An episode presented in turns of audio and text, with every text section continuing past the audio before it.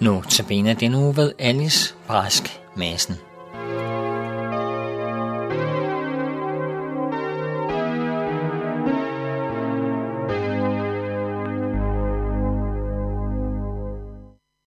I dag skal vi være sammen om Kristuskransen, og i den krans, der er den største perle, Gudsperlen.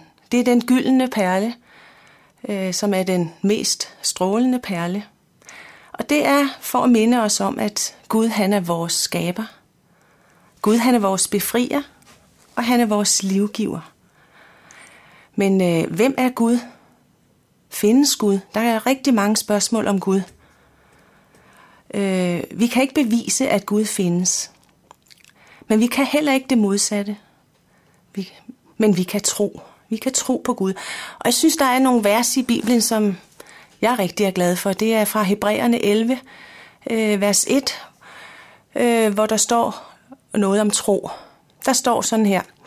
Tro er fast tillid til det, der håbes på, og bevisning om det, der ikke ses.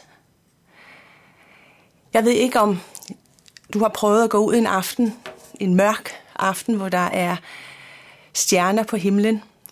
Øh, det er få stjerner, jeg egentlig kan se med mit blotte øje, men egentlig er der rigtig mange stjerner inde bagved. Hele universet er så ubegribeligt stort og fantastisk. Og Gud, han er almægtig, han er universets skaber. Tænk, han har skabt alt, der er i universet, og så har han også skabt alt det, vi kan se her på jorden. Og så kan, har han også skabt os i sit billede.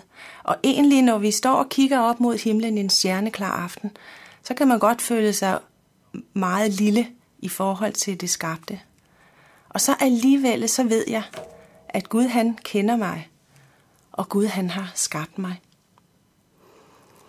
Øh, I skabelsesberetningen læser vi, at Gud skabte mennesket i sit billede.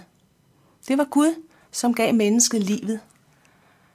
Så Gud han var med fra den allerførste begyndelse. Og det var også Gud, der ville have, at vi skulle bo her på jorden. Men hvem er så Gud?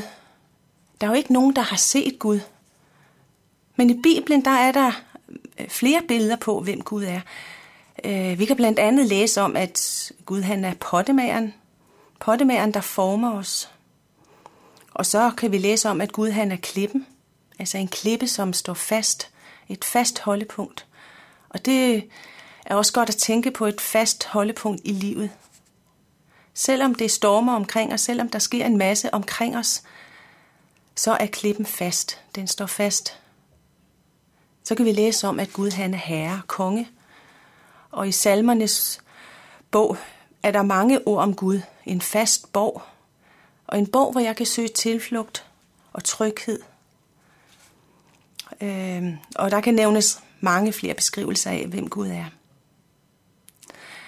Øh, men når Gud skal fortælle om, hvem han er, øh, så kan vi faktisk i nogle af de første bøger i Bibelen, i 2. Mosebog 3, vers 14, der står der, at Gud siger om sig selv, at jeg er den, jeg er.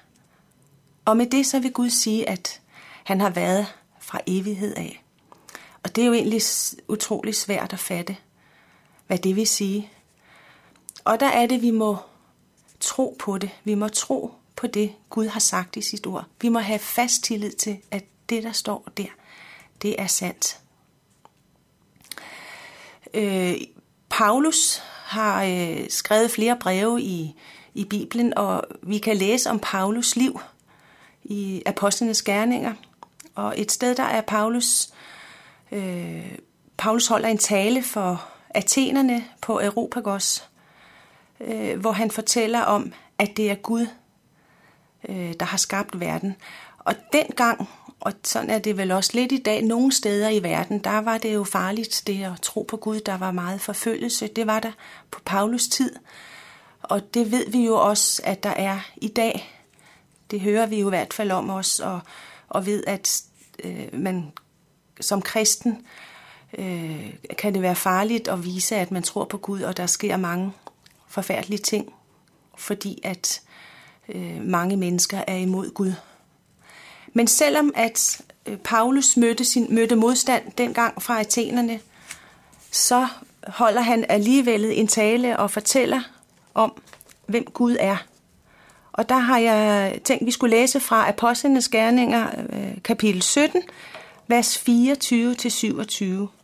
Der står, Gud, som har skabt verden med alt, hvad den rummer, og som er herre over himmel og jord, bor ikke i templer bygget af hænder.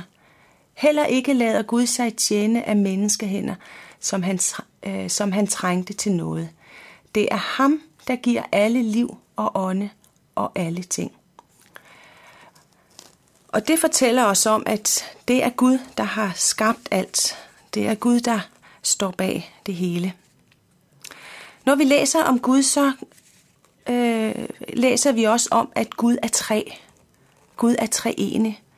Der er ikke kun én Gud, men Gud har... Jo, der er kun én Gud, men Gud har ligesom tre roller. Han er faren, og han er sønnen, og han er helligånden. Og når vi går i kirke og bekender vores kristne tro, så bliver vi netop mindet om treenigheden. At Gud er en og dog tre. Gud Fader, Gud Søn og Gud Helligånd. Da Gud blev menneske, der sendte han Jesus til jord. Og vi kan jo læse om, hvordan at, at Jesus han levede som menneske her på jorden. Øh, og når vi læser om Jesu liv, så ser vi mere og mere, hvem Gud er.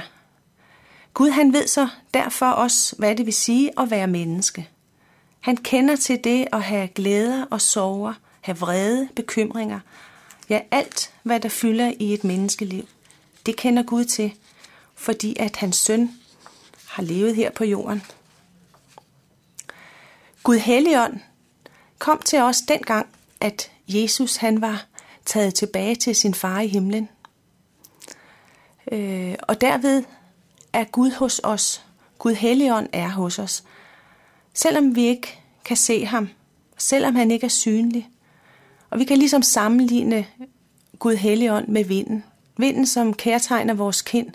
Vi kan mærke den, vi kan føle den, vi, kan, vi ved, at den er der, men vi kan ikke se vinden. Og på samme måde er det med Helligånden. Han er hos os.